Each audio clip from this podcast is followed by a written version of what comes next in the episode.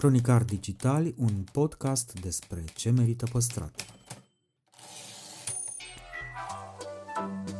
De patru ani promovăm patrimoniul în rândul tinerilor, scuturând de praf și prejudecăți interacțiunea cu istoria și cultura.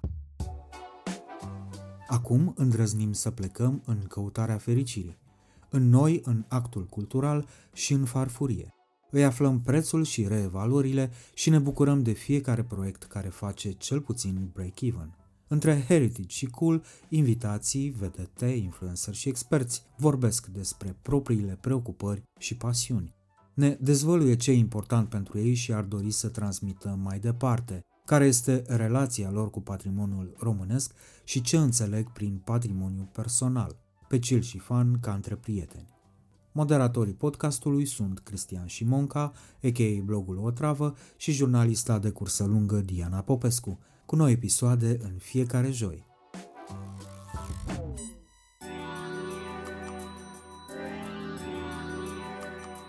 Șurubel ne vorbește despre cum îți schimbă viața un litru și jumătate de apă dintr-un plămân și despre dezavantajele pe termen lung ale faptului de a fi popular. A lucrat împotriva mea pentru că m-am obișnuit să mă compun din părerile celorlalți și aveam nevoie de validarea lor tot timpul. Și ajungi să faci lucruri ca să le placă celorlalți și dacă celorlalți nu le place ce ai făcut, intri într-o stare de nemulțumire și de aproape depresie la un moment dat. Bă, stai un pic, ce fac? În secțiunea Patrimoniu Personal Dreptul la Fericire, mai aflăm cât de dificil e să-i oferi un buchet de flori Andrei Marin și care era relația lui Șurubel cu soția lui Marius Lăcătuș pe vremea când mergea în Galeria Rapidului. Când eram puștan, mergeam la meciurile Rapidului. Mamă, ce? Eu sunt rapidist. Ah, ok. Da, deci eu sunt lăcătuș și sunt rapidist. Și mergeam acolo în galerie la Rapid, că eu sunt din Giulești, sunt din Crângaș, Giulești. Bă, și erau, la meciurile cu Steaua, erau ăia din Galeria Stelei care țipau chestia aia cu Mariana Lăcătuș, ceva, și era ceva de Mariana Ceva Lăcătuș, de rău, oricum. da. Ceva foarte de rău, de soția lui Marius Lăcătuș, care se numește la fel ca mama. Deci, nu, a, greșit. Ăia din Galeria Rapidului, care erau lângă mine, înjurau de Mariana Lăcătuș și eu eram acolo și trebuia practic să înjur cu ei, că altfel mă vedea uh, Corsicanul care era Bătaie. șeful de galerie și era Bă! Bă, săbănocule, ce nu ții, mă? Țipă, mă! Și eu trebuia să țip efectiv pe, împotriva acestei persoane, Mariana Lăcătuș, pe care o chema la fel ca pe mama. Și a fost o Ce, traumă. ce transmiteai mamei? Bă, nu mai de bine. Sărutări de mâini. Sărutări de mâini, doamne. Sărutări de mâini, mamă. Dar e bine, era și asta e un ăsta de actorie. Să poți să... Să poți să încerci pe poți- mama când, bă, acum. 3, 2, 1, mama. Acum. Ia. Nu mai, um, am inventat la un moment dat cu fratele meu niște înjurături uh, pe care ne-am permite să-i le spunem mamei și erau numai de-astea de genul făceați-aș firmituri prin toată casa, intrați-aș Wow. încălțat până în dormitor, ceea ce era, nu Foarte. există, așa ceva nu există și nu mai, nu mai știu ce era, ne udați-aș plantele o săptămână, frate, ce- cum poți Dar să asta cu înjuri mama? descălțatul era... Nu, eu cred că nu, noi suntem generația în care nu aveai. Adică te-ai descălțat cât? La 28 de ani prima dată, nu? Sau? Era, deci nu am putut să trec peste trauma asta a copilăriei. Eu acum când mă duc în casă la oameni, eu sunt genul ăla care intră un pic, dă ușa la o parte și se bagă pe după ușă așa cumva să nu, să nu calc spațiul ăla, că e un, un spațiu imaginar, e un pătrat imaginar în fiecare casă în care ai voie să calci, în rest n-ai voie. Și lași acolo la intrare? Da, și te să lași acolo. Bine, dar poți să descalzi la intrare, înainte să intri. Nu m-am gândit la asta, Nu. cred că e mai asiatică mentalitatea asta. E altă școală de gândire.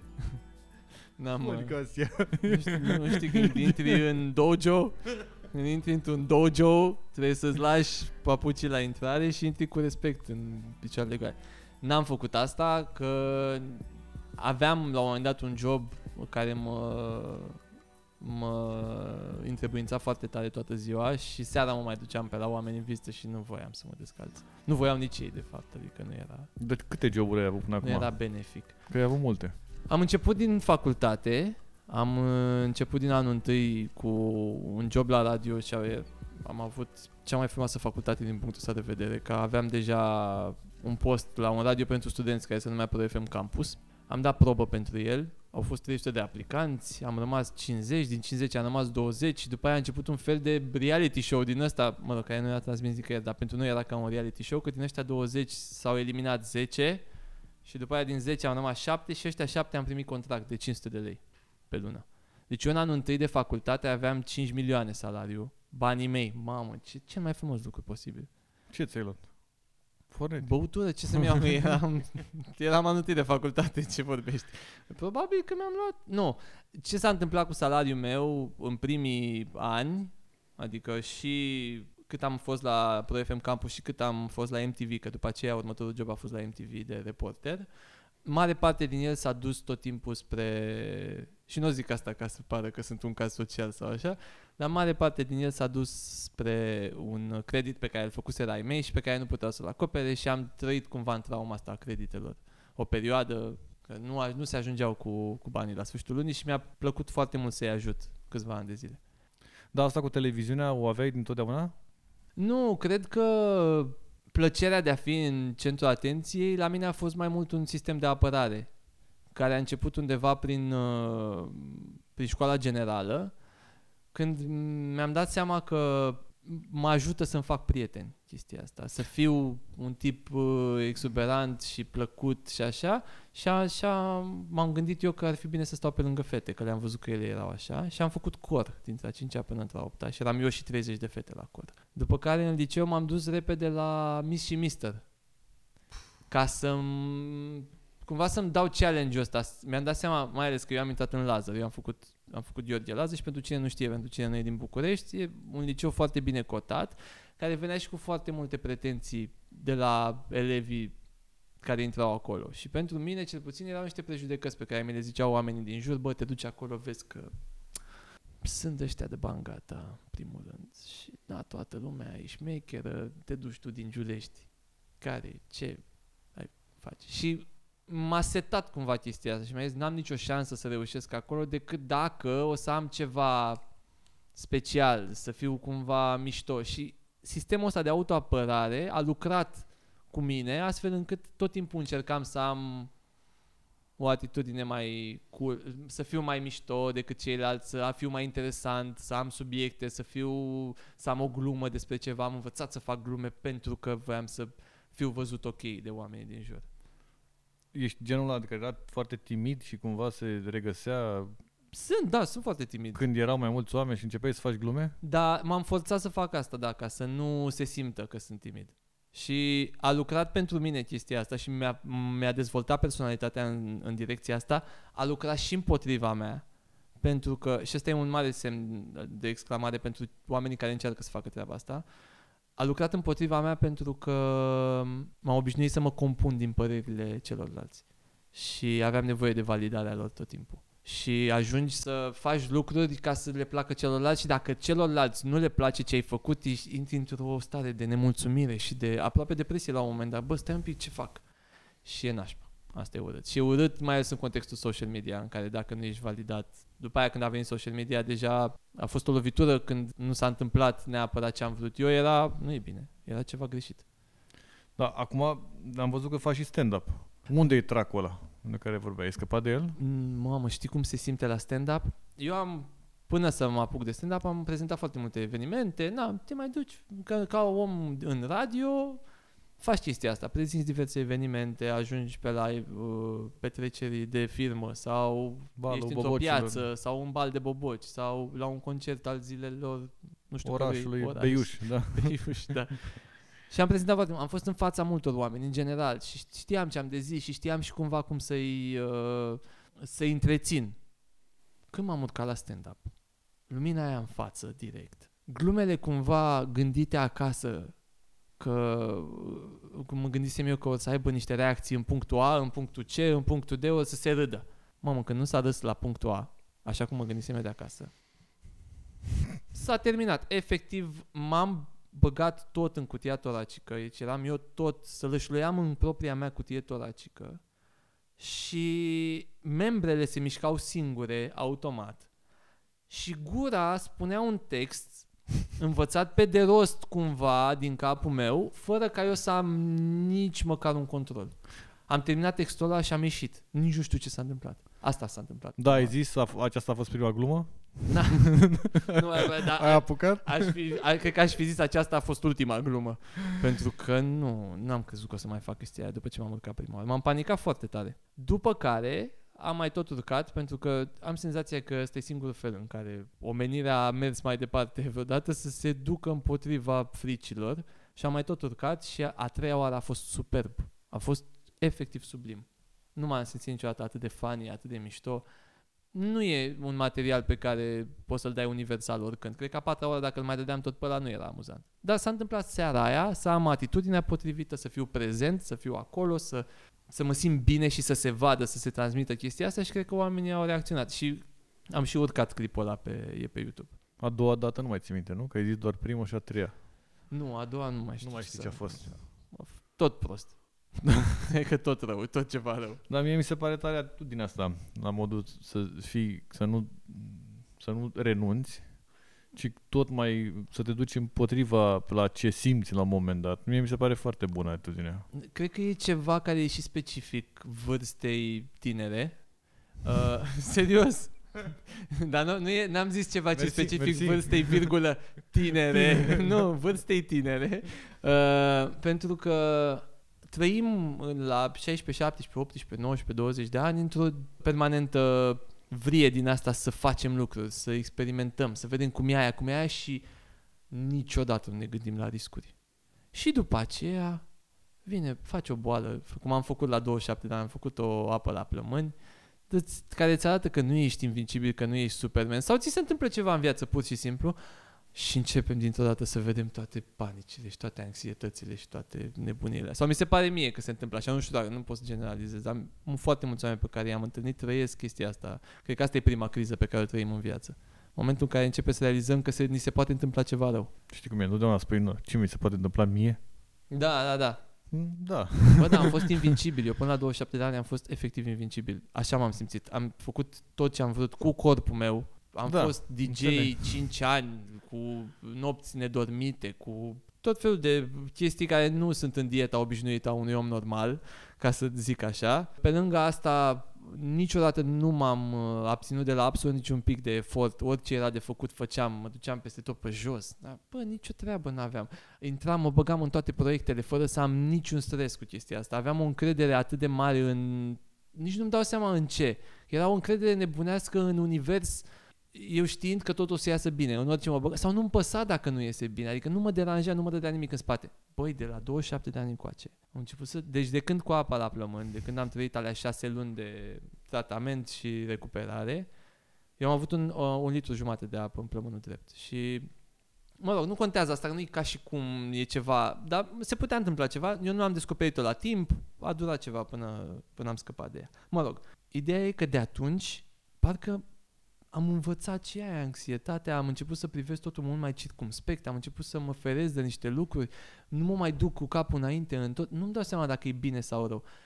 Acum încerc să mă recuperez din treaba asta și să revin în prezent. Am fost foarte mult în capul meu în ultimii ani. E, cred că și de vârstă, nu? Crezi că nu mai poți să mai ai entuziasmul ăla pe care l-aveai la 18, 19 ani, 20 de ani? De ce? Că e acolo și nu înțeleg de ce nu l-am găsit. Am fost at- mi-am spus atât de multe lucruri în ultimii 5 ani de m- m-am îngropat singur în ele, foarte multe gânduri din astea de bă, dar dacă nu ești bun, dar dacă nu, dar dacă nu ești destul pentru Bine, proiectul asta ăsta. cu perfecționismul ăsta pe care îl ai, nu știu dacă e neapărat de bine. Nu cred. Adică chiar nu cred. Uh, când ne-am întâlnit noi prima oară, 2015, 16? 15, 14, Da, așa, mai devreme, da. uh, erai cu Ionuț uh, într-un proiect care se numea 10 lucruri, Da. Pe care l-ai pornit nu mai știu în ce an, dar era o chestie mega tare la vremea respectivă. Era aceeași chestie de care ziceam mai devreme. Era o sete de a face chestii, de a face lucruri din orice și momentul în care mi-a venit ideea pentru 10 lucruri în 2011 era înainte de ziua mea. Urma să fie ziua mea și uh, eram într-un club și era o fată care dansa în niște moduri, bă, de le, ai, le-ai fi filmat mișcările alea, înțelegi? Și m-am uitat la ea la vreo două noapte, știam că urmează să fie ziua mea și nu știu, cu- adică ș- înțeleg ce s-a întâmplat în capul meu atunci, pentru că contează foarte mult ce urmărim pe internet și ce consumăm ca și umor. Și exista un german care făcea niște clipuri de genul ăsta Zen Dinge, nu știu cum se numea sau ce zicea. Mi se părea atât de amuzantă ideea și în momentul ăla, la două noapte, le-am dat mesaj tuturor prietenilor mei și le-am zis, bă, știu ce vreau să-mi luați de ziua mea, că știu că faceți schetă. Luați-mi site-ul 10lucruri.ro și ăștia au venit la ziua mea, după aia, fără să-mi zică absolut nimic, au venit cu o foaie, o factură și au zis, bă, nu știu, ți-am luat acest site. Ai zis că îl vrei, ia Ce faci cu el? Și în momentul ăla am vorbit cu Ionut și cu Vali, noi fiind colegi de liceu. Vali Dobrogeanu, care acum face filme foarte mișto. Da, da, da, asta lui, cu ce... A făcut și tabăra, Tabăra, de curând, da. da. Și am vorbit cu ei și zic, păi hai să facem niște clipuri în care să exemplificăm 10 lucruri pe care să nu le faci în anum- într-o anumită situație sau într-un anumit domeniu și inițial nu și-au dorit să facă treaba asta. Eu eram mult mai deschis spre ale penibilului pe atunci și nu mă deranja să mă fac de râs în absolut niciun context. Ei au zis nu, că o să râdă lumea de noi și le-am zis exact ăsta este Asta e scopul. Deci lasă să râdă de noi. Și am făcut, am zis că hai că facem primul episod și vedem dacă merge. Și am făcut primul episod cu Elena Voineac, care este extraordinară ea în general. Și era uh, intitulat 10 lucruri de știut la prima întâlnire și făceam toate prostiile posibile. Inclusiv știu o scenă în care Vali vorbea cu, cu Elena în timp ce Elena mânca niște biscuiți. Și sfatul se numea nu mânca în timp ce vorbești. Și am filmat de foarte multe ori cum lui Vali zburau bucăți de biscuiți în față, uh, cumva care ieșeau din gura Elenei. A fost... Nu puteai să-l faci asta în pandemie. Nu, N-aveai cum. Era Cu 2011. mască. 2011. și mă rog, ne-a plăcut super mult, clipul s-a dus, a făcut 10.000 de vizualizări în câteva zile, în condițiile în care nu se prea folosea Facebook atunci ca să dai lucruri mai departe, să faci chestii virale. Ne-a plăcut, ne-am ținut de el, fiind printre primii oameni care au început să facă treaba asta pe YouTube, a avut și un succes destul de mare. Cred că atunci când ne-am apucat noi, mai făceau conținut de genul ăsta și episodic și constant Creative Monkeys și uh, 20 de H. Sector 7, dar Ah. Sector 7 nu prea se țineau, adică făceau, Făceau și, unul pe an. Da. făceau și nu prea făceau și ei cumva între timp și-au dobândit legenda asta. Sector 7 și Creative- Sector 7 de foarte mult timp. Cred că ei au fost primii care Da, au de făcut treaba mult. asta. Uh, Sector 7, Creative Monkeys și mai erau niște băieți la Cluj, dacă nu mă înșel, care se numeau Ilariant. Și care făceau și tot așa, se mai lăsau, mai făceau, se mai lăsau. Mă rog, după aceea au apărut doza de H, România, Bianca Adam și Shelly. Cred. Mă rog, ideea e că am strâns un sfert de milion de subscriberi. Și a, a, a, momentul ăla a însemnat pentru noi și popularitate și vieți sexuale și uh, în general descoperirea asta a faptului că putem să fim în centru atenției fără să ne fie frică de penibil. După aia ai făcut o echipă cu Bogdan și cu Ionuț la matinal, la Virgin. Da, în 2015 am început. Așa. Și acum ești doar cu Bogdan, nu doar, ești Da. cu Bogdan la Vorbește Lumea, dar uh, v-ați iertat cu Ionuț, nu? nu, dar povestea cu Ionuț e foarte, e foarte importantă pentru viața mea, în general, pentru că cu Ionuț eram prieten de foarte mult timp. Am fost și în liceu, am fost uh, colegi de clasă, uneori și de bancă, deși eu am stat mai mult cu Vali în bancă, da, ca idee. Uh, și el a fost și mai bun prieten al meu foarte mult timp. Acum nu știu dacă mai nu glumesc. E în continuare. În momentul în care eu m-am îmbolnăvit, în 2015, începusem matinalul cu Bogdan. În, 2000, în 2015 începusem în septembrie, eu m-am îmbolnăvit de fapt prin februarie 2016, ca să fiu exact. În momentul în care m-am îmbolnăvit, trebuia să vină cineva să mă înlocuiască. Eu n-am vrut să lipsesc foarte mult, în, genu, în general la apă la plămâni lipsești două luni de la muncă, o lună sau două poți să lipsești, fără că trebuie să te recuperezi, n-ai voie să faci efort, e o chestie asta de urci un etaj și obosești, trebuie să stai jos. Uh, am zis că vreau să lipsesc la două săptămâni, mi-au zis că e minimul, am zis ok, și două săptămâni să mă locuiască Ionuț. Și n-am mai plecat Ionuț. da. Și a venit Ionuț și a stat două săptămâni la emisiune. Și când m-am întors, mă știi ce e că îl iubea toată lumea? Deci toată lumea erau, erau fete care veneau de la, de la marketing după emisiune și spuneau Ionuț, cât de tare a fost poanta aia! Nu cred! A, s-a întors și șurubel. Bună șurubel. Băi, eu m-am întors cu toate nesiguranțele din lume. Uh, Într-un moment, într-un moment în care mie îmi spusese, eu luam 12 pastile pe zi. Erau patru tipuri de antibiotice, câte trei pastile din fiecare antibiotic. Pentru prima lună ăsta e tratamentul și mi-au zis, vezi, ai grijă că unul dintre efectele adverse este o semidepresie, o să o resimți, o să te simți un pic apatic, așa lucrează organismul tău în momentul ăsta o să tragă foarte tare și o să simți și o oboseală și o depresie. Și eu în momentul ăla venisem pe un fond în care nu mă mai simțeam amuzant și în niciun caz spontan și eu nu-ți era pe val, da, pe un val din ăla gigantic, era surfing așa și primea toată atenția. E, în momentul ăla am început să-mi pun întrebări despre mine.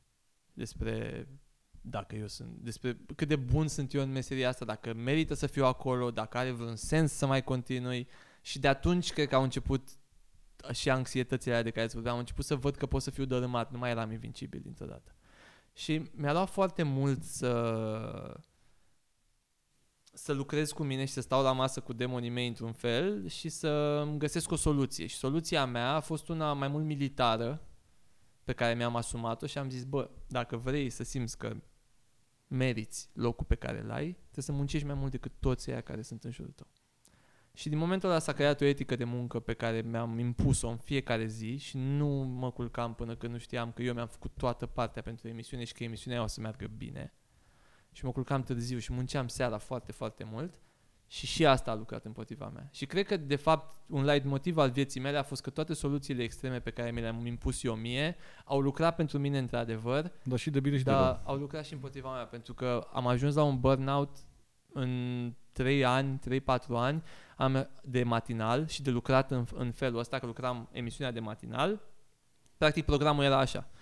Era emisiunea de matinal la care ajungeai pe la ora 6 și un pic, 6, la 6 jumate începea. Uh, O terminai la 10, mânc- mergeam, mâncam sau făceam niște chestii pe acolo, după care aveam în general niște ședințe în care discutam ori direcția de marketing a emisiunii, ori niște campanii, ori proiecte punctuale, încercam să mai facem și niște creații, că eram și o echipă de creație, aveam ceva campanii, scriam jingle-uri pentru ele. Nu întotdeauna, dar în general puteai să termin pe la două, să zicem. Unu, două, plecai acasă. Existau și zile în care plecam mai devreme. Dacă nu aveam treabă, puteai să pleci mai devreme. Îți trăiai ziua dacă puteai, dacă nu ți era somn, dar de foarte multe ori ți era somn. Dacă vezi pat, dacă ești acasă și vezi pat și n-ai treabă, s-ar putea să te arunci în el 90% șanse. Dacă nu trăiei ziua, te duceai pe la bănci, ce mai aveai tu treabă, plăteai chestii, na, așa. După care seara, undeva în jur de 7-8, după ce mâncam, venea și a mea de la muncă, uh, mâncam cu ea, ce faci, cum ți-a fost ziua, pac, la 8, 8 și ceva începeam să lucrez pe subiectele pentru a doua zi. Și de aici imaginează că soția mea stătea în canapea, se uita pe Netflix și eu eram cu laptop în brațe. Și la 10 îmi zicea, mai ai? Ziceam, mai am. 10 jumate. Mai ai? Mai am. 11. Mai ai? Mai am. Bine, eu mă duc să mă culc. 3-4 ani de zile. Până când am zis, bă, nu pot. Nu mai pot să fac azi. Și stăteam până la 12-12 jumate, încercam să găsesc chestii, cum, cum întoarcem subiectul ăsta, e despre o primărie dintr-un oraș, sunăm acolo la primarul de acolo sau poate facem un, ca un mini sketch în care suntem, eu sunt intervievat de, de către cineva care a venit la noi în sat. Nu știu, gândeam toate tâmpenile, încercam să iasă cât mai mișto. Pentru că eu îmi setasem că eu trebuie să muncesc mai mult decât toată lumea, să fiu, să merit locul ăla pe care l-am. Și după 3-4 ani am zis că nu mai pot și de atunci mi-a încolțit în, în minte ideea să-mi iau un an sabatic. Pe care l-am și luat dup- la 5 ani după ce am început matinal. Da, că vorbeam mai devreme despre timpul petrecut cu soție, care era mai puțin, adică aproape deloc. Da. Te-a schimbat, te-a schimbat cumva definiția despre fericire perioada asta pandemică în care ai trebuit cumva să stai mai mult pe acasă? Nu, nu numai că mi-a schimbat-o, cumva cred că mi-a mi-a dat o definiție despre fericire. N-am căutat niciodată o definiție, niciodată n-am încercat să-mi dau seama ce înseamnă asta. Pe de o parte a fost frumos că am fost extrem de prezent cât am fost puștan și am fost tot timpul acolo și când mă uit la mine în trecut îmi dau seama că eram un butoiaș de energie care făcea o grămadă de lucruri și se arunca mereu cu capul înainte fără să se gândească la ce poate să obțină din, din lucrurile respective sau ce poate să piardă în ele, deci nu mă interesa. Dar acum în pandemie, stând foarte mult acasă și cum pe mine m-a prins și în anul sabatic, am avut timp să, să fac o introspecție, să-mi dau seama ce caut eu în viața mea și să-mi dau seama și ce înseamnă ideea asta de fericire. Și cred că felul în care mi-am definit fericirea în general are legătură cu o stare de mulțumire. E vorba în capul meu de o mulțumire față de ceea ce trăiesc și față, e un echilibru între nevoile și dorințele mele și anxietății în același timp. Dacă eu consider că atâta timp cât nu am nicio anxietate sau nicio frică, dar în același timp n-am, nici mă, n-am nicio dorință și nicio nevoie, sunt fericit. Cam aia ar trebui să fie ideea. Și mi-a luat niște meditație cumva în anul ăsta sabatic ca să, să ajung acolo. Cred că asta am făcut semnificativ în tot anul. Am învățat ideea de meditație și de mindfulness și am început să fiu un pic mai prezent în viața mea. După care ai renunțat la Ionuț și te-ai dus cu Bogdan N-am la renunțat, mă. Vorbește Lumea. Mamă, zici că ești uh, Jerry Springer, știi cum era Here's a knife, do something with the knife. Păi, Come nu? on. Ai, Eh, da, da. mă, nu ai renunțat. Am plecat din radio, Ai plecat din radio. Am avut o discuție la un moment dat la, într-o, la lansarea unei cărciumi, Da. ceva de mare complexitate și forță, în care ai spus că nu mai vrei să mai vezi absolut nimic uh, legat de programul de radio și Da. așa, că văzusei negru în fața ochilor. da. Eu am înțeles pentru că era ceva, doar din poveștile tale mi se părea Că Uh, e draconic, dar era draconic felul și în care plăcea. mi impuneam eu programul, că de fapt era mișto. Băi, tu știi cum era când mergeam la emisiune? Când intram la șase jumate pe post și ni s-a zis chestia asta, de către foarte mulți oameni care ne ascultau, zici că noi eram acolo de mult. la turație maximă deja de jumătate de oră cel puțin. Noi deschideam microfoanele și ne simțeam atât de pentru că ne simțeam bine unii cu alții. Eu și cu Bogdan și cu Ionuț aveam o chimie, nu știu, eu rare ori am văzut echipe așa.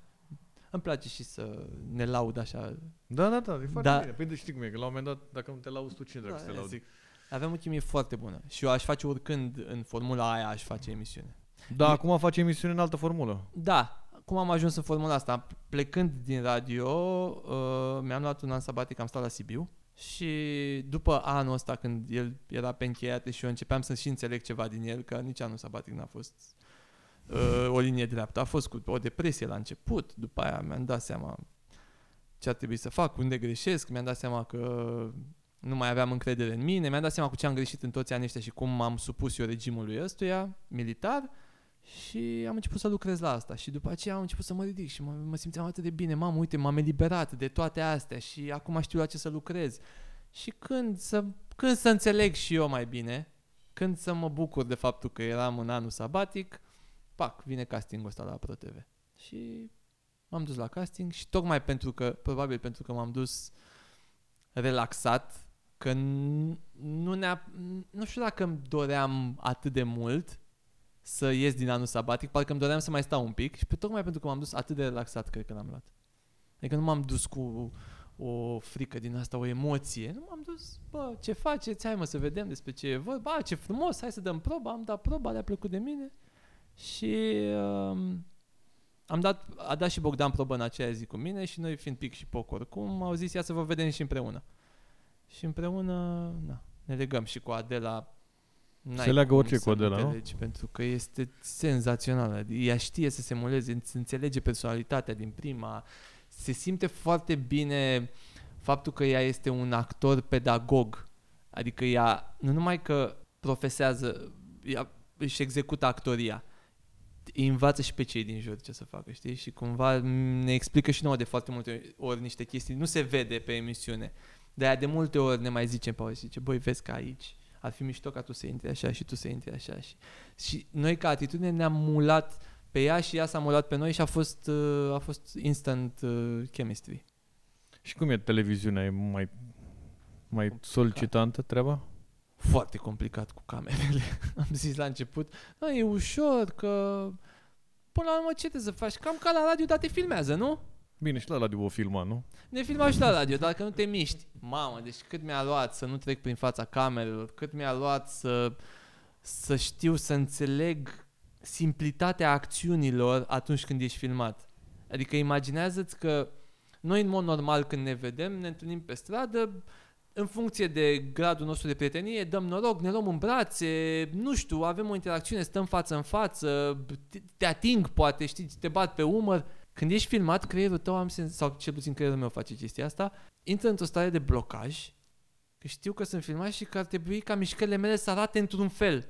Bă, și nu mai, nu vine să fiu natural și cred că mulți oameni pot să trăiască chestia asta. Când ai pus o cameră pe cineva, dintr-o dată, mai ales că știi că ești transmis către atâția oameni, Dar e ca la poză, când totul pare Da. super normal așa și ar fi are și o poză senzațională, dar în momentul când spune cineva că face poză, deja e o atitudine de aia de așa drept. Ei, imaginează-ți 25 de poze pe secundă Da.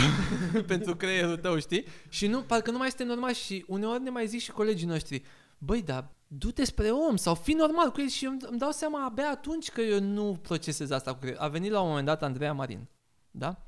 Și trebuia să-i dau flori. Deci eu trebuia să vin să-i dau, eu atât trebuia să fac. Eu eram curierul acelui buchet de flori. Eu trebuia să mă duc la Andreea Marin, care era așezată pe o canapea. Bine ai venit, uite Luați aceste loc. flori, în... era deja așezat, eu Ah. veneam, uite aceste flori de la echipa noastră, nu știu, în direct. M-am dus acolo. Am crezut că erau de la Cove florile. Puteam să-i zic și așa. M-am dus acolo, mă, n-am știut să ofer... Nu știam exact cum se face. Ea s-a ridicat, în momentul în care s-a ridicat, deci eu am zis că îi dau florile și plec, asta era în capul meu. Am văzut că se ridică. Nu eram pregătit pentru... Eu n-aveam plan pentru momentul în care ea se ridica. Îți dai seama cât de panicat eram? S-a ridicat, i-am dat florile și a mai venit și spre mine să... Nu-mi dau seama, să ne pupăm probabil. Mă gând- zic, nu se poate, nu se poate, nu m-am gândit la asta. Andreea Marin acum ați- vine spre mine și trebuie să ne pupăm. Și parcă nici nu venea, nici nu știam, că nu... Nu Și, uite, mă, și am da. fă- a fost un moment în care m-am dus și eu spre ea și în loc să ne pupăm pe obraz, că eu nu, mie nu venea să cred încă. Pe gură, v-ați faptul că suntem- Nu, am crezut că o să fie doar o îmbrățișare. Eu m-am dus mai mult decât obrazul, adică m-am dus mai în spate, am luat-o cumva în brațe și cred că ea a venit, ea a venit uh, pe direcția să ne pupăm, cred că ne-am pupat pe ureche, așa cumva a fost. Atât de cringe, doamne, a fost atât de ciudat momentul ăla încât a doua emisiune, așa am început, cu reluarea acelui moment. Deci noi am început emisiunea de a doua zi cu momentul în care Șurubel n-a fost în stare să-i ofere un buchet de flori Andrei Marin. Atât de mult creierul intră în panică atunci când e filmat. Da, Dacă, mă, ca E să ceva- răspund la ceva- întrebare. Ceva, e mai rău, greu. știu. Doar când vezi roșiul ăla, pe, eu mă panichez, adică nu trebuie să fie nimic altceva. Și asta pe, și pentru un om care are experiență, adică eu am experiență să fac asta în fața oamenilor și tot nu, nu poți fi un... Adică în ce, acum, da, într-adevăr, asta era prin primele luni, dar acum s- mă simt mult mai natural. Mm. Și când vine Andreea Marin? Să-i mai dai. Când vine, an- a, sunt niște invitați cu care am uh, panică tot timpul. Am mai avut o, un moment cu uh, domnul ministru al educației Sorin Câmpean. Când a venit E bine dânsul- la ministri că oricum se schimbă foarte des și nu o să-l mai prinzi. Și când a venit dânsul am, am fost și singur. Eram singur cu, cu dânsul acolo pe interviu. Mai știam ce să mai întreb la un moment dat și mai aveam timp și Mult. mult, mult. Mi-a zis colega în cască mai ai 9 minute sau nu știu cât mi-a zis. Dă atunci. Zice, Domnule ministru, și panourile alea de plastic care erau între elevi la școală, le mai păstrați? și tot întrebam tot. Uh, dun, uh, la un moment dat erau niște săgeți pe podea, pri- puse prin școală. Era vorba de situația, Da, da, da, ce că se se mai schimbă. schimbă Da, în da, măsurile... Băi, am întrebat și despre săgețile alea de erau imprimate pe podea. Tot am întrebat, tot. Și pe aia a început, dar știți că mâine plouă. Ce Mi-au facem? transpirat mâinile și acum am transpirat mâinile că îți povestesc, deci crede-mă. Și când s-a terminat interviul și l-am dus la bun sfârșit, că dânsul și vorbește foarte bine și m-a înțeles, m-a văzut că eram panicat. Și când s-a terminat interviul, am zis fix așa, m-am uitat și zic, Doamne ajută, vă mulțumesc. A, A ieșit rămas- din tine, da. A rămas în istorie că, de, da, dacă închei un interviu cu Doamne ajută, mulțumesc, e clar. Am fost, am fost panicat. Da, Ai da, scăpat de la într-adevăr. 9 minute. Uh, sunt, sunt invitați cu care mă mai panichez așa. Dar e normal, mi se pare că sunt, sunt uman. Păi da, Adică sunt ok cu asta. chiar trebuie să fim umani, nu? A, Adică, exact la asta mă gândesc. Parcă televiziunea a, a avut de-a lungul timpului o ușoară poșghiță așa de m, perfecțiune impusă. Totul țiplă, stai așa într-o parte, Țiplă, vorbești da. frumos, a avut da. o țiplă pe care eu nu pot să o am și cumva parcă mi-e bine că nu o am. Mă simt bine că, Doamne ajută. că sunt așa și că greșesc și că mai dau un Doamne ajută și că nu știu să... că sunt awkward în anumite situații pentru că așa suntem. Noi suntem oameni și trăim chestia asta. Zi-mi un pic că acum 5 ani de zile uh, erai într-o vacanță cu viitoarea ta soție Da? și ce ai făcut? Eram uh, în vacanță în Malaga și din păcate am închiriat o cameră de hotel care nu avea geamuri spre exterior, avea spre o curte interioară și Te-ai soția, zgârcit. actuala mea soție, da, m-am zgârcit maxim în Malaga. Și Bine că nu era Malaca. Morlaca. M-am zgârcit. Și ea e și designer de interior, ea a terminat design de interior. N-a văzut pozele înainte. I-am zis că mă ocup eu de cazare. Surpriză. Da, surpriză. Și nu-i plăcea deloc camera aia. Și în camera aia m-am, m-am găsit eu să o cer de soție. Și mi-am imaginat că o să fie o cerere în căsătorie magnifică, mai ales că mă simțeam și creator de conținut pe internet și am zis, băi, Revelion, că era 31, Hai de capul meu. era 31 decembrie 2017. Și zic, mergem în piață aici în Malaga, o să strâng mulți oameni, și cum sunt spaniolii, cu strugurii, să ia ei struguri, nu știu ce, la miezul nopții și tocmai în momentul când o să se numere 10, 9, Întrebi. 8, atunci mă pun eu în genunchi, scot și telefonul, pun pe wide, mă filmez ca să să fac și conținut pe internet. ai că vlog, nu da. E, da, să am vlog. Scot și telefonul și mă pun în genunchi și mă uit la ea și ea se vede așa în cadrul, în partea de sus a cadrului și zic, vrei să fii soția mea? Și oamenii numără 3, 2, ea zice da. Ei to- oamenii sunt 1 și ua, toată lumea aplaudă când zice ea da și ce o să fie super mișto și artificii și am dormit de prânz în ziua aia pe 31. Ne-am pus să dormim că ne plimbasem dimineața. Și ne-am trezit pe la 11 seara. Ah. Da, ne-am trezit la 11 seara, fusese deja Revelionul în România. Am vorbit cu ai noștri la telefon, fiecare pe partea lui de pat. Și după ce am vorbit cu ai noștri la telefon, la mulți ani, nu știu ce, am închis fiecare telefonul, ne-am întors unul către altul și am avut un moment din ăsta de recunoștință, așa de, bă, ce mă bucur că sunt aici cu tine și că am trecut prin toate astea împreună. Și că noi eram deja împreună de, ce, de vreo 3 ani în momentul ăla. Nu, 2. V-ați cunoscut în seara aia. Ok, da, am e înțeles. ok, da. Nu, de vreo 2 ani.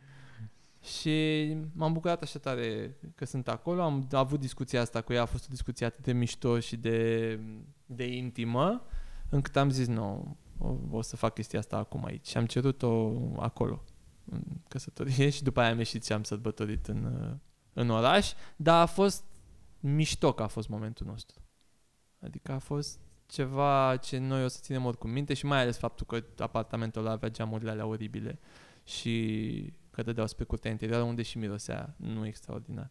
Plus că bă, asta cred că s-a mai făcut cu filmat, cu Revelion. Am auzit, cu... da, că s-au mai făcut. S-a mai da. făcut. Așa, Așa într-o cameră de asta de Acolo- hotel cu geamuri așa, nu, nu, nu, semichicioasă, nu așa s-a cum făcut. era, cum era. Da, nu, asta nu am cred că făcut. s-a făcut ni- niciodată așa. Nu cred. La asta te referai când mi-ai zis că Da, dacă am la făcut asta. ceva acum? Da. Asta. Mai ai făcut și alte chestii. nu știu la ce răspuns te așteptai, dar am zis să zic asta cu căsătoria, poate. Fix la asta mă gândeam, da. Păi te-am adus așa ușor, 5 ani, nu știu ce, pac, trebuia să zici ce, camera de hotel cu tare și pac, s-a legat. Da, am, uh, Oricum, uh, e- de fiecare dată când, când vorbești despre nevastă ta, ai, n- rar mai vezi oameni care să vorbească atât de... Dar nu că, nu că vorbești frumos, că folosești cuvinte frumoase, dar nu știu, ai așa o... Nu știu, parcă te atinge cineva cu ceva când auzi... Da, și parcă dau Nu? într-un, parcă îmi dă play cu ceva la da, asta. Nu, nu ți se pare? Mi, se, pare, foarte că tare folosesc asta. foarte mult cuvântul soție.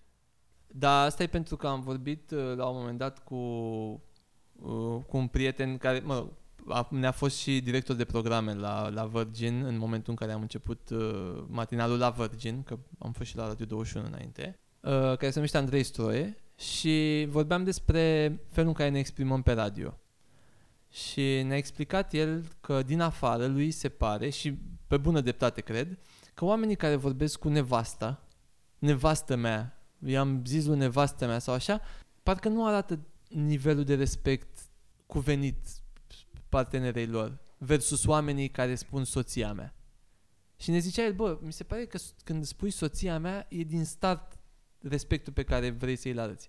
Când vorbe, când zici nevastă mea la radio, sună, e un pic din popor așa, dar e, bă, e nevastă mea. Știi? Cumva n-are... Și am rămas cu chestia asta în cap. Și mi-a, de atunci îmi place să spun cuvântul ăsta soție. Niciodată nu m-am gândit la asta. Nici eu nu mă gândisem la asta până atunci. Dar Dar pare ușor peiorativ așa, e ca la moldovean. Știi că moldovean e totuși unul din Moldova, adică nu e neapărat da. ceva rău, adică că ești din Moldova. da, corect. Nu Și e, la nu e rău țărani nici e să la zici fel. nevastă, că Da. nevastă e până la urmă. Dar Totuși. poate s-a poate s-a dus cuvântul ăsta într-o direcție. Poate Da, au folosit cumva niște s-o- oameni în anumite contexte și a sunat așa. Ia, Bă, nevastă mea, adică nevastă pare mea, așa, da, parcă te plângi cumva. Parcă și când o spui, ești așa, nu ești ca la soție. Soție parcă e așa, gura plină toată, ești intri... Te și ridică, da, nu? da, Cuvântul, da, soție, da, nevastă. mea. Nevastă. Neva... E undeva în jos. Cine? Nevastă mi-a zis asta sau ceva de Exact, Adică pare da. ceva de rău. Așa mi se pare și de atunci tot zic soție. Și într-adevăr, da, cred că am chestia asta. Pe de altă parte, e și felul în care a evoluat relația noastră. Noi suntem extrem de diferiți. Am întâlnit un om care este, imaginea mea e pusă invers. Ea este introvertită de fel, nu este genul care să se, ex- să se expună foarte mult în fața celorlalți.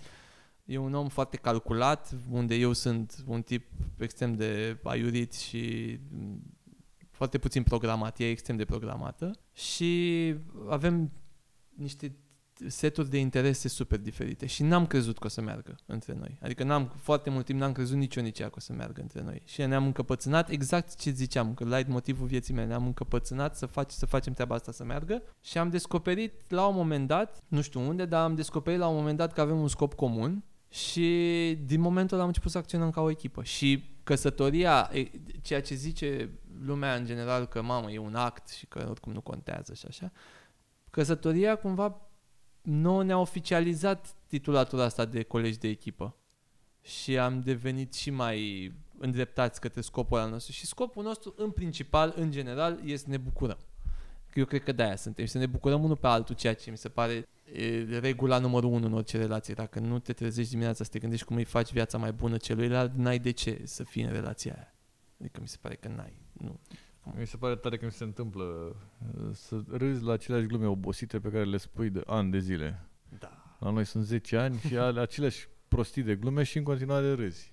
Și ea râde la glumele alea super proaste ale mele, aceleași. Și știe, știe și toate poveștile. Tot, absolut, Tot toate și- mizerile și toate Și o mai prostiile. vezi la petrecere când e, îți mai aruncă și mie, mai aruncă așa câte noi când mai încep să zic povestea aia da, cu, da, da. aia cu Da. Ionuț, când a venit Ionuț la Da. radio și tu e, mamă și e gen, Da, uh, doamne am auzit asta de 7800. 7842 de ore, dar n-ai ce să faci, e omul de lângă tine.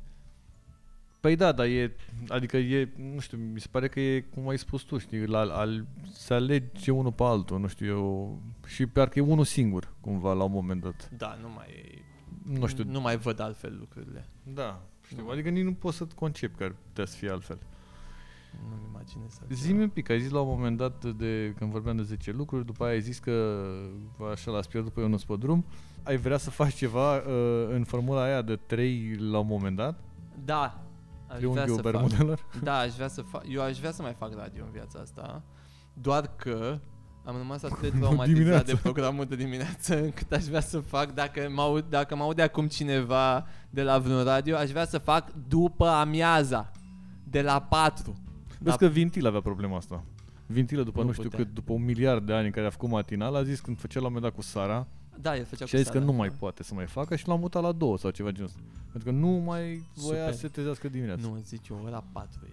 Ora Patru. 4 este e țiplă. E cel mai frumos, e visul meu de viață. Asta, vreau- asta să vreau să fac. Să-mi închei cariera și viața făcând emisiune la radio de la 4 la 7. Drive Time se numește. Trei este ore? momentul Ah, în care slotul ăsta se numește Drive Time pentru că este s- bucata de timp în care oamenii se întorc acasă de la muncă și sunt din nou în mașină, așa cum au fost și de dimineață. E o oglindă a matinalului, practic. Doar că oamenii sunt un pic mai pe relax, nu sunt, n-au nevoie nici de agitația aia pe care uh, le-o dai dimineața ca să se ducă la muncă, să aibă energie. Nu, acum vin, putem să glumim mai mult, suntem mai relaxați. Bă, lasă-mă că am avut problemele mele. Nu trebuie să intru în știrile cu chestii nașpa. Bine, la cum e traficul în București, cred că e o oră de radio, e oricare oră. Mai puțin la 4 Ai dimineața. Sau dreptate, ceva. da, e un, în București cel puțin ai. Da. Ai oricând. Uh, voi, Audiență. ai zis la un moment dat despre, despre momentul ăsta de an sabatic da. pe care l-ai avut la Sibiu. Nu te-ai plictisit la Sibiu? Nu. Oricum eu cred că plictiseala e Bună. pf, extrem de bună. Știu. Doamne, cât de bine Știu. te plictisești. Să ajungi să te plictisești, mi se pare și un, uh, un dar pe care puțin îl primesc. Să poți să te plictisești înseamnă că n-ai treabă. Aia e. Ceea ce e minunat. Ceea ce să n-ai... Și știi ce se întâmplă când te apuci să te plictisești? Când începi să te plictisești, începi să evoluezi. Că trebuie să faci ceva, că mintea noastră nu poate să stea. Și începi atunci să stai un pic cu tine. Ce s-a întâmplat la Sibiu a fost că am învățat că viața se poate trăi și altfel. Pentru că eu am fost aici, în haosul ăsta, de când m-am născut. Am fost în București. Un băiat care a trăit prin vânzoleala și din trafic și prin agitația asta a bucureștenilor care trebuie tot timpul să rezolve ceva, să facă pe cineva, să câștige ceva, să mamă combinație, fii atent, stai că zic eu, ia-l pe ăla, sună Am pe eu un ăla. băiat. Nu stai deloc în București. Așa te naști, ești, te naști cu ritmul ăsta. Și te duci acolo și vezi că oamenii au altă viziune. Și e reală, adică uh, diferența asta e reală. Eu nu credeam. Ziceam că sunt niște mituri despre arteleni și așa. Dar sunt niște oameni care nu, nu se grăbesc, nu pun atâta presiune pe ei înșiși în primul rând.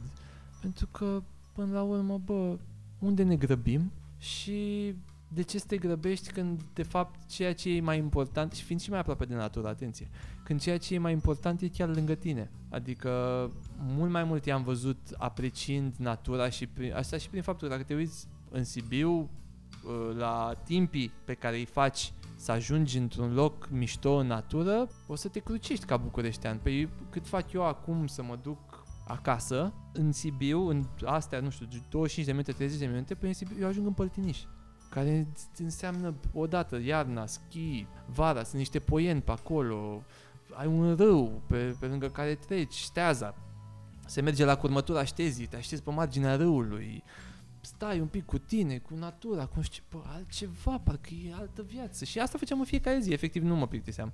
Ne luam mașina și plecam pe aici, pe acolo, am fost o grămadă de chestii. Vreau să spun ultima întrebare. Cât de mândru ești de fractul? Sunt cel mai mândru de frate meu. Mie mi se pare și o zic fără să fie un pic de falsă modestie sau așa, mi se pare că fratele meu a luat talentul în familia noastră. Talentul din toate punctele de vedere. Eu nu știu dacă el, el conștientizează că el era extrem de bun, de exemplu, la fotbal. A făcut 10 ani de fotbal, s-a lăsat. Și putea să ajungă, doar că acolo e altă discuție. Pe lângă faptul că era el skillod, că așa suntem noi în familie și îl dădeau aia jos uneori, că na, aici era o problemă. Sunt și niște sisteme de pile în fotbalul Sunt interese mari la de la noi. Sunt, sunt niște interese în fotbalul de juniorat, sunt sigur că nu ajungeau toți ăia buni sus, ajungeau alții. Mă rog, asta e, mi se pare o chestie așa de vulpea care n-ajunge la struguri. Dar, Da, e adevărat, așa e, da. dar s-a lăsat, era și, nici n-a fost încurajat să se țină. Deși și, o, sunt într-adevăr subiectiv că frate, dar era extrem de bun. Era genul ăla de mijlocaș ofensiv care pune mingea jos, care se uită pe teren și care îi servește atacantului pasă de gol în față, față în față cu portalul. Creier și ofensiv și tot ce-ți dorești. E, s-a lăsat și s-a apucat el aici să vrea să fiu DJ la 17 ani. Și ei mi-au zis, bă, te-am dat la fotbal, am investit în tine, ne scoți din foame. Cumva cam asta era ideea, că pe modelul ăsta românesc suntem o familie modestă, avem Uite, un băiat asta- talentat, da, Fă și tu, adu bănuți. avem da. un băiat talentat, ne scoate pe toți de aici și ne ia apartamente și Doamne ajută îl facem fotbalist. Și fratele meu a zis, nu, eu mă fac DJ. Și toată lumea, na, ei mei n-au crezut în el, am zis, na, fă-te DJ. Și Pentru cine nu știe, zi un pic de nostalgia și a, despre... uh, pentru cine nu știe, fratele meu e în echipa care organizează Nostalgia, dar mai mult decât atât, ce cred eu că e important uh, pentru mine și pentru el e faptul că se ocupă de muzică împreună cu Andrei, care e colegul lui. Adică ei sunt cei doi DJ care pun muzică la evenimentul Nostalgia. Pentru cine nu știe de evenimentul Nostalgia, este Nu are cum să existe oameni un care festival, da, care s-a plimbat prin toată țara și care uh, aduce muzica anilor 90 și a făcut-o pentru prima oară la noi cu muzica anilor 90, dar nu numai, 90-2000, dar nu numai, ci și decorurile și activitățile și ce se mai întâmplă atunci. E un lucru care îmi place foarte mult și mă bucur că e acolo, că e și el parte din asta și că băieții care organizează festivalul ăsta au avut încredere în el. Mă rog, ideea e că ce și-a dorit el pe partea de talent tot timpul s-a, s-a materializat și de-aia spuneam la început că nu știu dacă el e conștient de chestia asta și că poate să facă absolut orice. Și cred că el a luat talentul în familia asta și eu am luat mai mult, eu sunt mai mult cu papagalul. Adică eu zic chestii, dar nu, nu pot să execut ca el. Vreau să-ți mulțumesc foarte mult că ai vrut să stai uh, de vorbă și de-aia am încheiat cu fratii tu că am zis, na, să vorbim și despre oamenii talentați da, ai familiei. Da, așa se A părut foarte puțin, a părut că a trecut super repede. și uh, ori la podcastul pe care îl faci tu, zi un pic, Am ceva. încheiat cu Doamne ajută. Da, e- Nu, păi ți-o ridicasem la fileu să zici despre Fac un podcastul podcast pe care care, se, îl faci. num- se numește Bine mă și ce e special la el e că nu e doar un podcast, el începe prin a fi un live uh, în fiecare joi, live-ul e pe Twitch, dar din fericire și oamenii care n-au cont pe Twitch pot să se uite pe Twitch. Uh, că poți să te uiți pur și simplu ca și uh, simplu privitor. Fiind live pe Twitch pot să pun muzică în general cu oamenii care îmi vin invitați, ceea ce mi se pare foarte mișto și pot să ascult din muzicile uh, tinereții lor sau ale bătrâneții lor în funcție de cât de apropiat sunt ei de vârsta lui George Ventilă, care este coprezentatorul meu. Asta mă gândeam. Că aici vrei să bați, aici duceai gluma la care vârstă. e coprezentatorul meu și care pare că are 20 de ani în continuu, deși nu mai are chiar 20 de ani.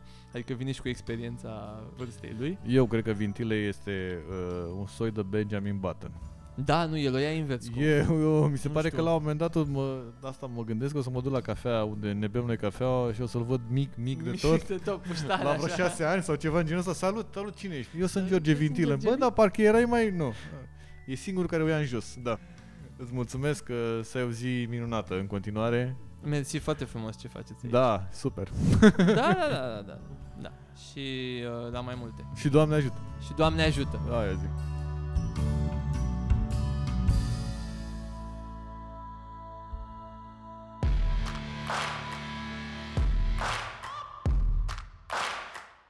Alexandru Tomescu povestește cum s-a schimbat relația românilor cu muzica clasică în ultimii 20 de ani și prin ce metode a încercat să apropie publicul de o zonă aparent inaccesibilă.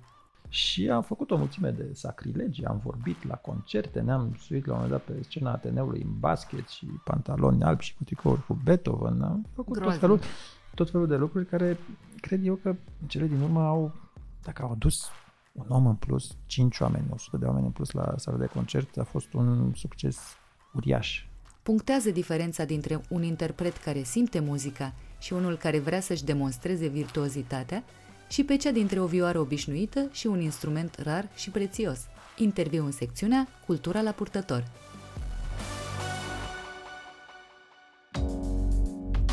Rubrica Patrimoniu Cultural este susținută de Raiffeisenbank România, care crede în importanța transformării digitale și creșterea accesului la cultură prin tehnologie.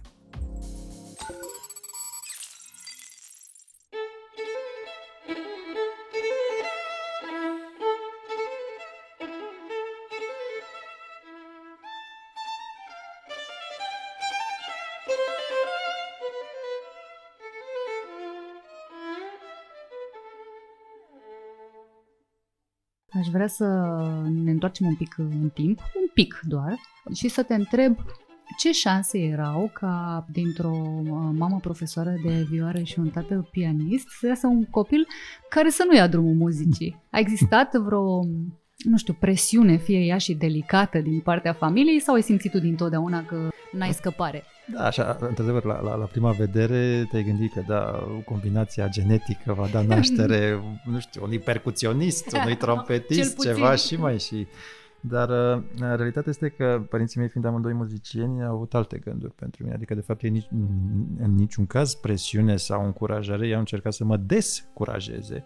Și nu doar ei, era, era viziunea societății la, la momentul respectiv. Țin minte, adică mi-au povestit părinții mei despre o replică a educatoarei de la grădiniță, ci că, Așa. băi, doamna Tomescu, dar fiul dumneavoastră este inteligent, se descurcă, nu știu, de ce să-l dați la muzică? Ca, ca și cum muzica ar fi Stricați copilul, așa da. pentru, da, pentru, pentru ceva care nu se pricepe la, la nimic. Dar Foarte diplomată, doamna învățătoare, uh, doamna educatoare. da, e, erau niște, erau niște vremuri. Nu, practic, eu, eu a trebuit să-i uh, conving pe părinții mei că îmi doresc cu adevărat să, să cânt la, la vioară și adevărul este că pentru orice copil, vioara, orice copil mic, vioara reprezintă o tentație aproape irezistibilă. Nu este un instrument cu o formă interesantă, poți să-i ciupești corzile, produce niște sunete.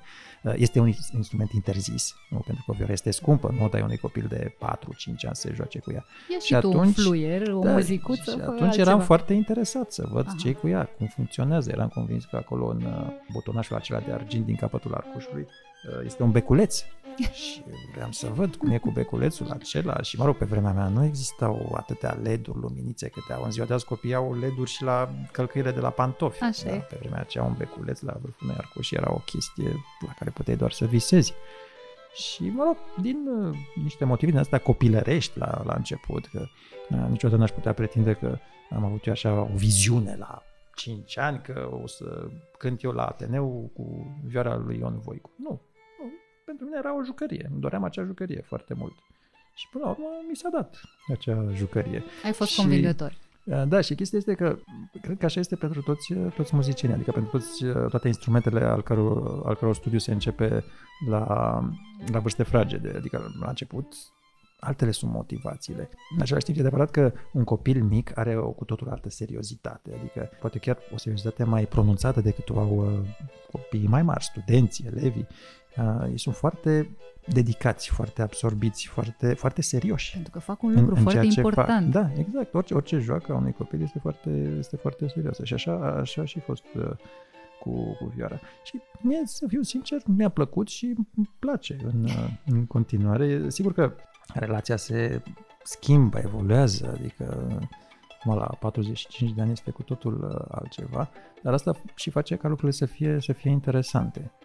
Am avut mereu această chemare așa către Wanderlust, deci acest vagabond a existat, acest spirit rătăcitor în mine. Și cum am copilărit în uh, cartierul Gara de Nord, uh, de multe ori ieșeam seara cu tatăl meu pe pasarela aceea, nici nu mai există în ziua de azi, pasarela Basarab și ne uitam seara la trenuri, la luminițele acestea, semafoarele care erau acolo și uh, aveam un vis secret, așa, visam, mi se pare mie o meserie extrem de cool la vremea respectivă, adică eram puțin mai mare când eram de grădință, extrem de cool era să fiu șofer de troleibuz. Uh, pasul următor era extrem de cool, era să fiu însoțitor de vagon de dormit. Deci niște wow. oameni care călătoreau în străinătate aveau dreptul să stea treji noaptea, tot timpul erau pe drum, vedeau mereu alte chestii. Un miraj în toate Da, da, și eu am fost foarte focusat pe, pe treaba asta. Însă mi-am dat seama că îmi doresc totuși uh, o meserie în care să-mi pun eu amprenta proprie, adică să-mi pun eu personalitatea mea în ceea ce fac. Și sigur, un de vagon de dormit nu era suficient de personală și nici nu cred că avea vioara prea mult loc și, în ecuație. Da, și, și, vioara, și, și vioara tocmai mi-a, mi-a oferit din plin această posibilitate de a rătăci în toate colțurile lumii. Și, într-adevăr, s-au adunat săptămâni, dacă nu chiar luni de zile dormite, petrecute în uh, vagoanele de cușetă, de dormit, de clasă și așa mai departe. Și în ziua de azi în, în aeroporturi și avioane. Hai să facem un, uh, un salt uh, din copilăria mică în care uh, ți-a fost limpede că trebuie să, să te împrietenești cu vioara și să rămâneți tovarăși de drum. Ai în spate o, o carieră superbă de peste 20 de ani. Voiam să te întreb dacă ai observat în anii ăștia să se fi schimbat în vreun fel modul în care românii se raportează la muzică din perspectiva muzicianului care a fost întotdeauna în prim planul da, ariei astea. Așa, legat de lungimea, care mă, mă sigur mă, mă flatează, ar însemna că aș fi foarte tânăr, că primul concert cu orchestra l-am avut la 9 ani, chiar sunt peste 35 de da. ani de, de activitate pe, pe, pe scenă. Avem așa la, la da. categoria oameni mari. Începuseră, era, era un trend foarte, foarte bun, aș zice, poate am avut și o contribuție microscopică la, la acest lucru prin turnele pe care le-am organizat începând cu anul 2006. Nu? Adică am dorit să facem ca muzica clasică să nu mai fie ceva atât de elitist, atât de snob, atât de, de, Aparent de, de nefrecventat. Da? Și am făcut o mulțime de sacrilegi, am vorbit la concerte, ne-am suit la un moment dat pe scena Ateneului în basket și pantaloni albi și cu tricouri cu Beethoven. Am făcut tot felul, tot felul de lucruri care cred eu că în cele din urmă au, dacă au adus un om în plus, 5 oameni, 100 de oameni în plus la sala de concert, a fost un succes uriaș, uriaș. Covid-ul însă a răsturnat toate aceste lucruri într-un mod absolut uh, spectaculos. Spectaculos. Cu toții aveam agende încărcate, concerte, chestii stabilite pe un an, pe doi, înainte, nu știu ce, și dintr-o dată am fost uh, puși în fața realității ne-am dat seama că de fapt totul este mult mai fragil, mult mai vulnerabil și absolut toți au fost afectați. De la studentul de la conservator până la divele de operă. Deci tot, toți, absolut toți muzicienii au, au, au devenit redundanți, cel puțin pentru o perioadă. A fost, a fost foarte, foarte dur și e adevărat că acum trăim o un fel de reviriment, să spunem așa. Virusul, pare, virusul asta, a da. dispărut măcar de pe fidurile de știri și de pe burtiere, că au apărut alți uh, virus la modă, dar uh, până ce vom recupera, până ce să revenim cumva la un nivel comparabil cu 2019, mai, mai, este, mai este puțin. Eu cred însă că lumea și-a dat seama, mai ales în, mai ales în perioada de, de pandemie, cred că s-a citit mai mult, s-au urmărit multe spectacole online, s-au, s-au făcut multe lucruri la care doar ne, ne, ne gândeam înainte.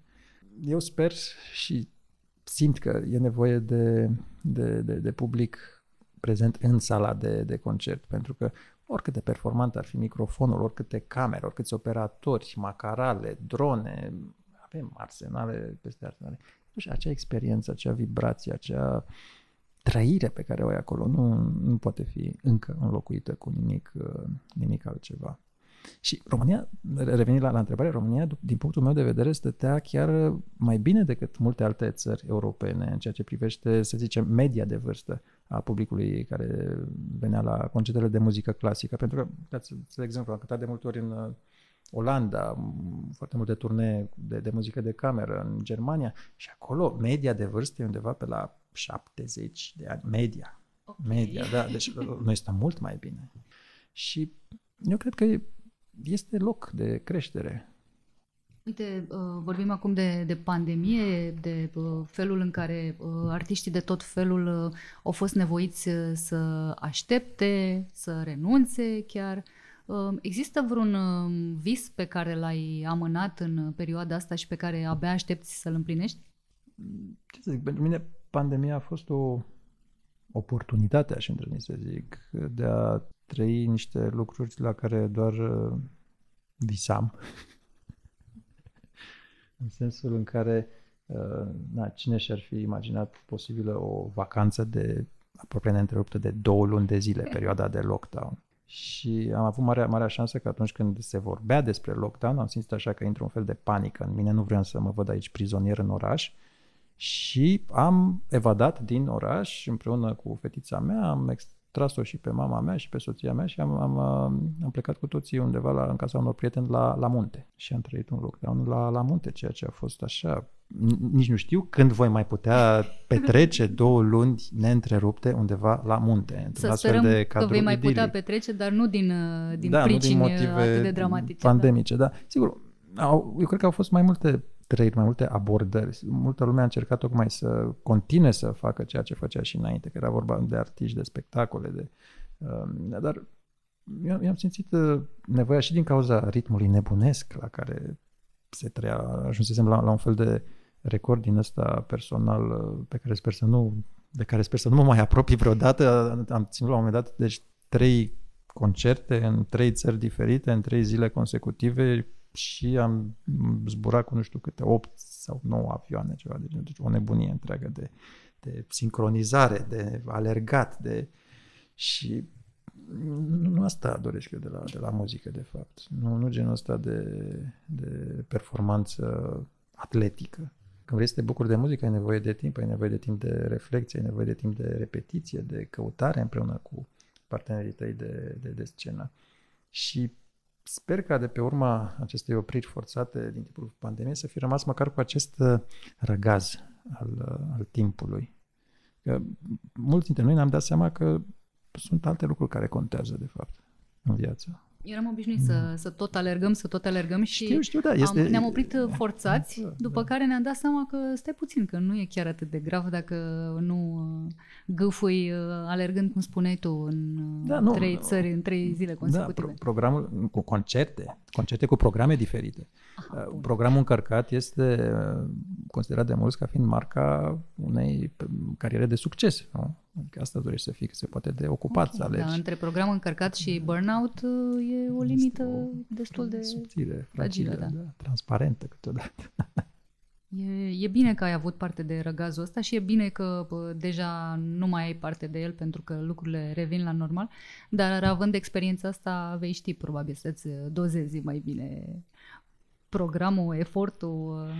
Da, Uite, acum trăim cumva o, o altă situație și anume că niciodată nu putem ști cât de generoasă va fi fereastra de oportunitate în care poți ține concerte, cât de cât cu public, în aer liber sau ce este și apropo de asta de, de, de, de, de, de telefoane care sună în sală, un moment uh, magic Că sigur că asta deranjează pe foarte mulți. Au fost cazuri de artiști, s-a întrerupt în timpul concertului și a plecat și nu s-a mai întors niciodată să termine concertul Bun. din cauza unui astfel de telefon sau o tuse sau un strănut, cine știe. Dar uh, a urmat apoi pandemia cu acele concerte în condiții acustice perfecte, în săli goale. Și o sală goală, sigur, are o rezonanță încă chiar mai bună decât uh, o sală plină cu public. Dar uh, era era așa, um, stătea Straniu. fiori, da, era, era ca dintr-un film de groază, toată lumea, eram cu toții îmbrăcați la costum de scenă, câteodată ne și aplecam că în fața sălii goale Din reflex. și niciodată n-aș putea spune că m-am bucurat de, această, de aceste condiții perfecte acustic. Era o perfecțiune pe care nu ți-ai dorit. Era o perfecțiune moartă. Avem nevoie de aceste imperfecțiuni ale vieții și de aceea la primul turneu din timpul pandemiei în care am cântat un prim concert într-o sală așa cu oameni răsfirați, erau vreo 30 de oameni într-o sală de câteva sute de locuri, în momentul în care am auzit primul telefon sunând, a fost atât de bucuros, a zis, bine că ați Răspundeți, venit, vă da, rog." bine că ați venit. Facem noi o pauză, nu-i problemă, Da. răspundeți, poate e ceva important. Ne-au schimbat standardele. Adică mie cel puțin mi-au schimbat standardele de, de, de toleranță. Vorbim de, de felul în care îți uh, construiești programul și de ritmul în care faci lucrurile. Tu ești profesor asociat la diverse universități de artă și mai susții și masterclass-uri pe, alături de uh, Romanian Chamber Orchestra și m- mă gândeam că în timpul ăsta în care tu le predai altora, ai putea să faci o grămadă de lucruri, ai putea să înregistrezi, ai putea să studiezi, ai putea să susții concerte, ai putea să mergi în vacanțe, cum spuneai că ți se întâmplă destul de rar. Și cu toate astea ai ales să faci lucrurile astea și aș fi vrut să știu ce crezi că e musai să, să dai mai departe tinerilor muzicieni din, din ceea ce știi tu. Da, într-adevăr, în timpul pandemiei am făcut acest pas, mai întâi la Universitatea, Universitatea de Vest din uh, Timișoara, unde sunt deja conferențiar și sunt de asemenea conferențiar și aici la, la Universitatea Națională de Muzică din uh, București, conservatorul unde am uh, studiat uh, și eu. Și am uh, cu totul 16 studenți cu care lucrez uh, des. Eu aș zice că este un schimb de informații și de energie, că și ei îmi transmit o mulțime de lucruri și eu trebuie și eu învăț o mulțime de lucruri de la ei, de la felul în care funcționează, pentru că în clipa în care încerc să îi spun ceva unui student, în primul rând trebuie să am eu foarte clară ideea cum funcționează, trebuie să-mi explic, sunt multe lucruri pe care le fac pur și simplu instinctiv și atunci lor trebuie să le explic într-un mod logic, cu toate detaliile tehnice, cum se produce sunetul respectiv. Și uh, este un proces fascinant acesta, într-adevăr, acesta de a, de a lucra mm, cu, cu, cu tinerii, de a, le, de, a, de a vedea cum se produce acest miracol, nu? cum începe să prindă viața, cum începe să, mai ales dacă reușesc să trezesc în ei aceste energii, aceste pasiuni care sunt acolo în muzică, atunci chiar mă simt, mă simt foarte fericit. Un, un, un foarte bun prieten de-al meu, fostul meu profesor de armonie, Simonul Lubeanu, spunea că singurul asterisc așa la meseria de profesor este aceea că îți îndepărtează cumva incertitudinile, pentru că meseria noastră este o, nu există, asta le, le spun și, și studenților. Noi nu, nu avem niște lucruri prestabilite, niște adevăruri absolute. Mă rog, când ești profesor trebuie să indici cu claritate un anumit drum de Dar urmat. Da. Dar în același timp, da, în același timp însă la, la facultate eu cred că e important să, să, să cultivi gândirea în studenți. Că zic, sigur, uitați, e foarte ușor, eu vă prezint, vă dau totul gata preparat și voi îl cântați și s-a terminat totul. Dar la un moment dat se termină și facultatea, și pastăratul, și doctoratul, și toate chestiile astea. Și o să vă găsiți într-o bună zi în fața unei partituri noi. Și va trebui să vedeți ce faceți cu ea. Ce sens are muzica respectivă. Și dacă voi nu știți cum să găsiți, cum să interpretați, cum să puneți digitații, cum să puneți arcușe, cum toate lucrurile acestea tehnice să dea naștere unei energii, atunci înseamnă că noi ne-am pierdut vremea aici. Că mulți, mulți sunt focusați, într-adevăr, pe examen sau pe o anumită digitație, anumite detalii de genul acesta tehnic. Și, și le spun noi, noi nu cântăm digitații, noi nu cântăm arcușe, noi nu reproducem sunetele din partitură, că asta poate face oricine.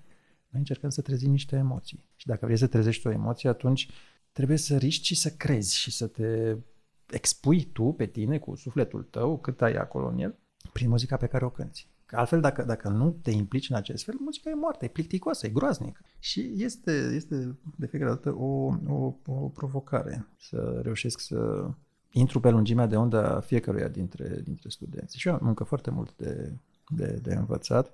Uh, sunt conștient că setul de calități necesare unui bun pedagog este întrucâtva diferit de cel care este necesar unui bun interpret pe scenă. Încerc de multe ori să nu fac apel la metoda maimuța, adică eu să le cânt și ei să cânte după mine și încerc să fac apel la rațiunea lor, să le explic mai întâi să înțeleagă și apoi să aplice, adică să aplice fiecare în felul său.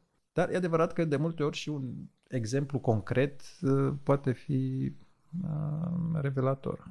Nu strică să ai un profesor care e un uh, instrumentist excepțional, pentru că, în primul rând, studenții te privesc într-un anumit fel și au mai multă încredere în tine. Dacă ei A, știu da, că... Asta aproape chiar devine o problemă câteodată. Foarte mulți studenți tocmai vor, vor, vor să mă impresioneze. Ok.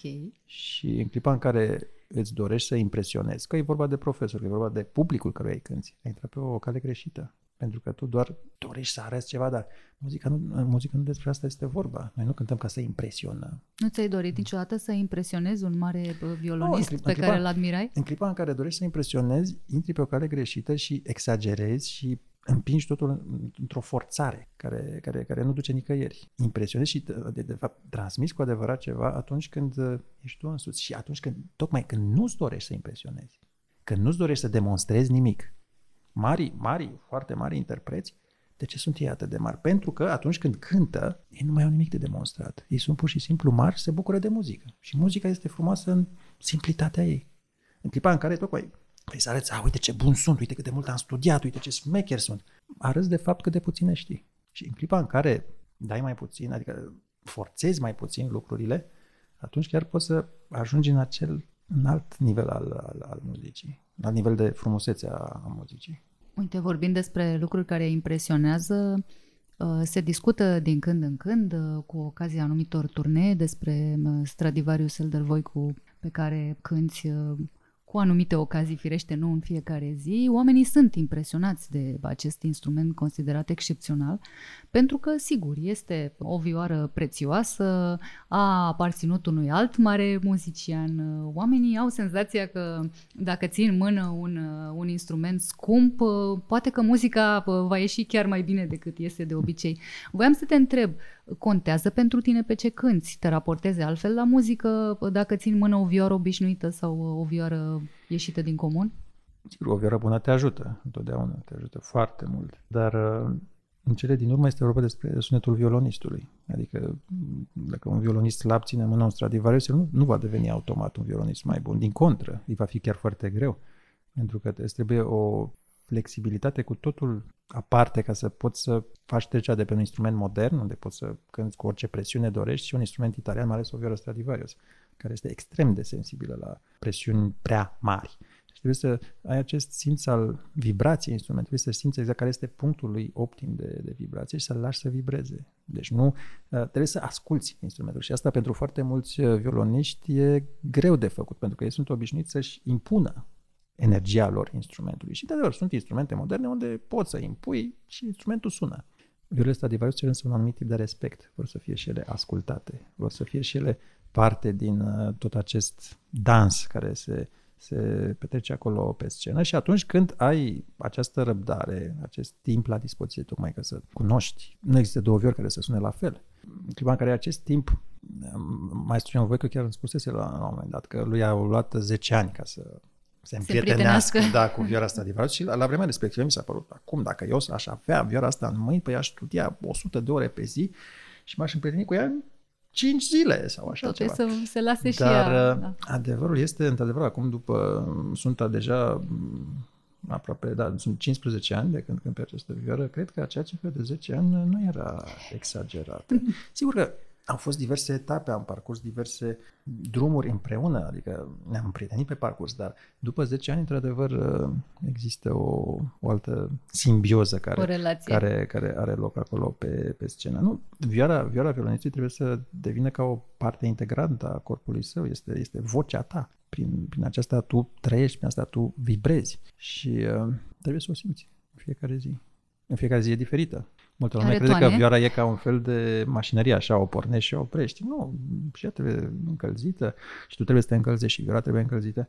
Plus că sonoritatea variază în funcție de o mulțime de factori. Câteodată sunt niște factori măsurabili, alteodată pur și simplu este ceva inexplicabil. Nu mai Ceva din vrea atmosferă. Să...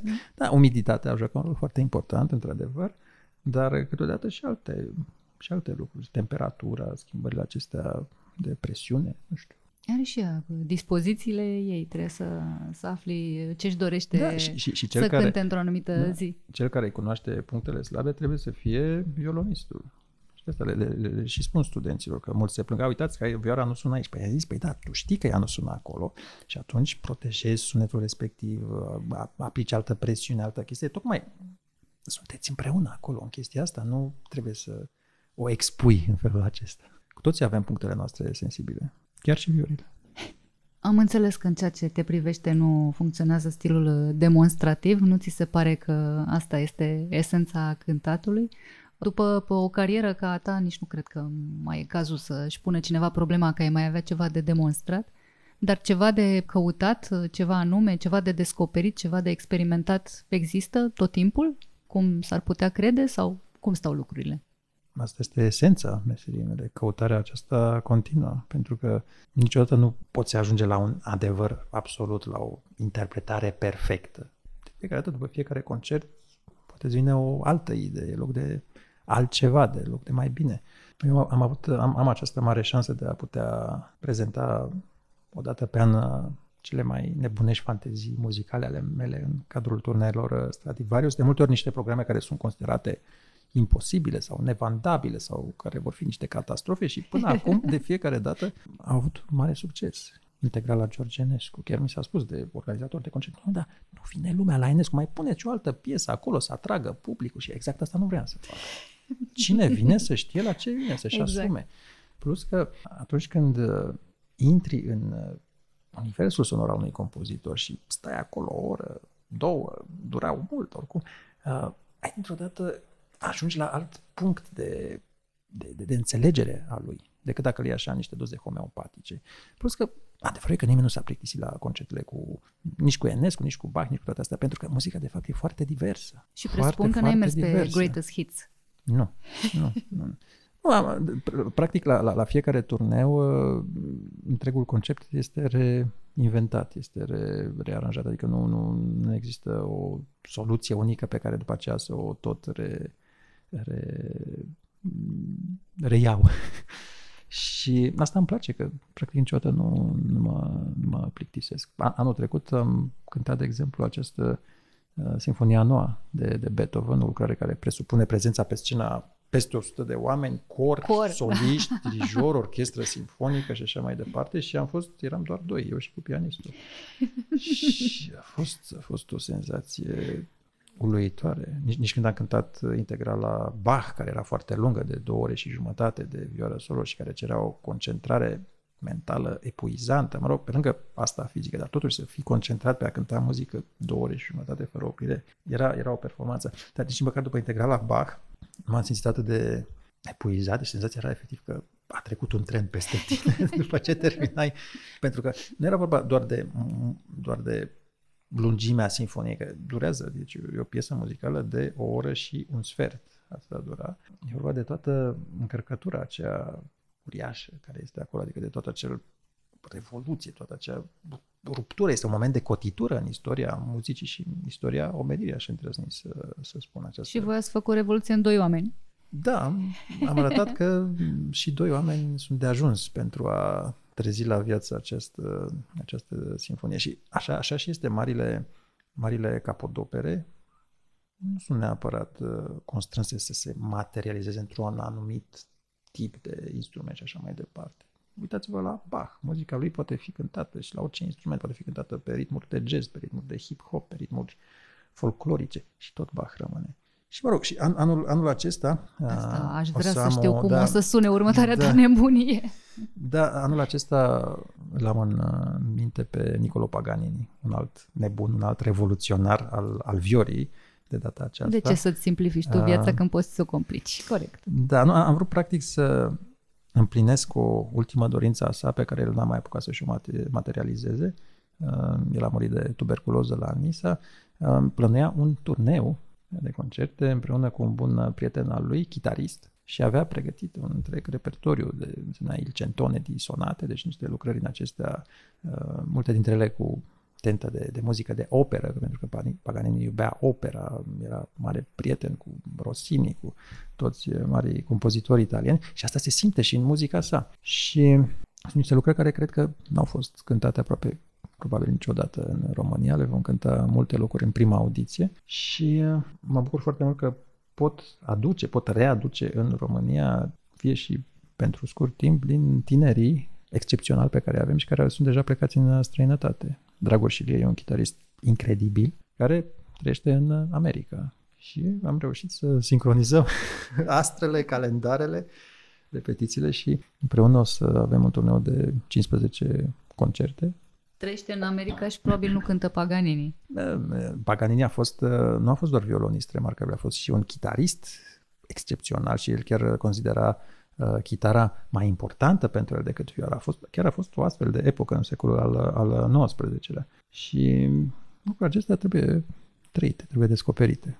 Când uh, vor descoperi uh, temerarii care se încumetă să vină la concertele voastre acest păi, Paganini uh, neobișnuit? Pornim, uh, pornim la drum pe 25 iunie la Oradea, umblăm prin toată țara și vom termina pe 16 iulie, dacă nu mă înșel, la Cabana Caraiman, în Munții Bucegi, în aer liber, la 2025 de metri de parcă n-ar fi de ajuns repertoriu să-i mai, uh, să mai punem la test pe cei care ascultă și uh, din, uh, din punctul ăsta de vedere, să fie la înălțime și să respire mai greu. Poate, poate se inhalează muzica mhm. altfel la 2000 și de metri. Da, e un loc, e un loc special acolo și în străinătate sunt multe, multe astfel de evenimente, celebru festival de la Verbier din Elveția, unde vin muzicieni din absolut toată lumea și cântă acolo în aer liber, se petrec niște lucruri extraordinare și eu cred că bucegii care sunt așa un, un de suflet pentru tot ce înseamnă alpinism în, în România, merită, merită să fie puși în valoare, inclusiv din acest punct de vedere cultural. Ar fi minunat să ai în public niște alpiniști veniți cu bețele lor, cu rucsacul în spinare. Da, mă rog, nici nu am anunțat uh, of, realmente oficial că voi cânta la Cabana Caraiman, dar deja am primit cereri de rezervare am înțeles. Deci, locurilor. Sunt, uh, destui nebunii care să se înhame la lucrul ăsta. Îți urez să mai um, răstorni un set de prejudecăți și cu ocazia asta. Asta e provocarea de, de, de, de fiecare dată. Eu mă bucur atunci când pot să le cânt oamenilor care își doresc să asculte, să asculte muzica. De multe ori mi s-a zis, a, vai, dar nu veni, nu te duci acolo, nu te duci acolo, pentru că acolo se ascultă numai manele. Păi, tocmai de aia, pentru că se ascultă numai manele, vreau să le ofer celor de acolo o alternativă. Nu nimic forțat, Doamne ferește. E o idee complet greșită să crezi că dacă muzica clasică ar fi atât de grozavă, trebuie musai să placă tuturor. Ne place tuturor uleiul de pește? E grozav. trebuie să existe această opțiune și pentru cei tineri, și pentru cei maturi, și pentru absolut toată lumea. Este loc sub soare pentru toate muzicile. Sunt convinsă de asta. Mulțumesc tare mult, Alexandru. Mulțumesc și eu de invitație.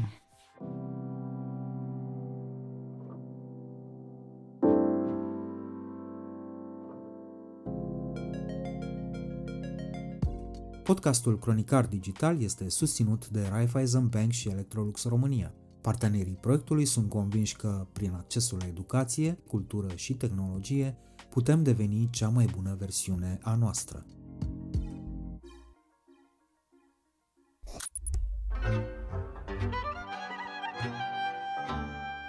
Cronicar Digital, un podcast despre ce merită păstrat.